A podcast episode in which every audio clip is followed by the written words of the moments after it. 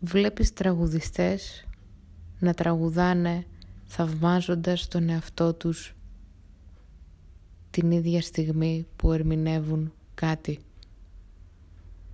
Βλέπεις ηθοποιούς που θαυμάζουν τον εαυτό τους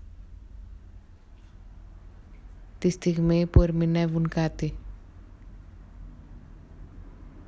Διαβάζεις συγγραφείς που θαυμάζουν τον εαυτό τους τη στιγμή που γράφουν κάτι.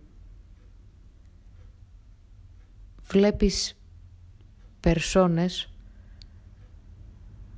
που θαυμάζουν τον εαυτό τους τη στιγμή που λένε κάτι. Βλέπεις επαναστατικά sites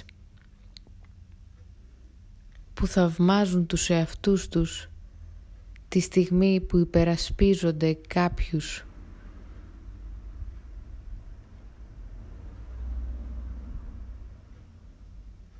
ο θαυμασμός,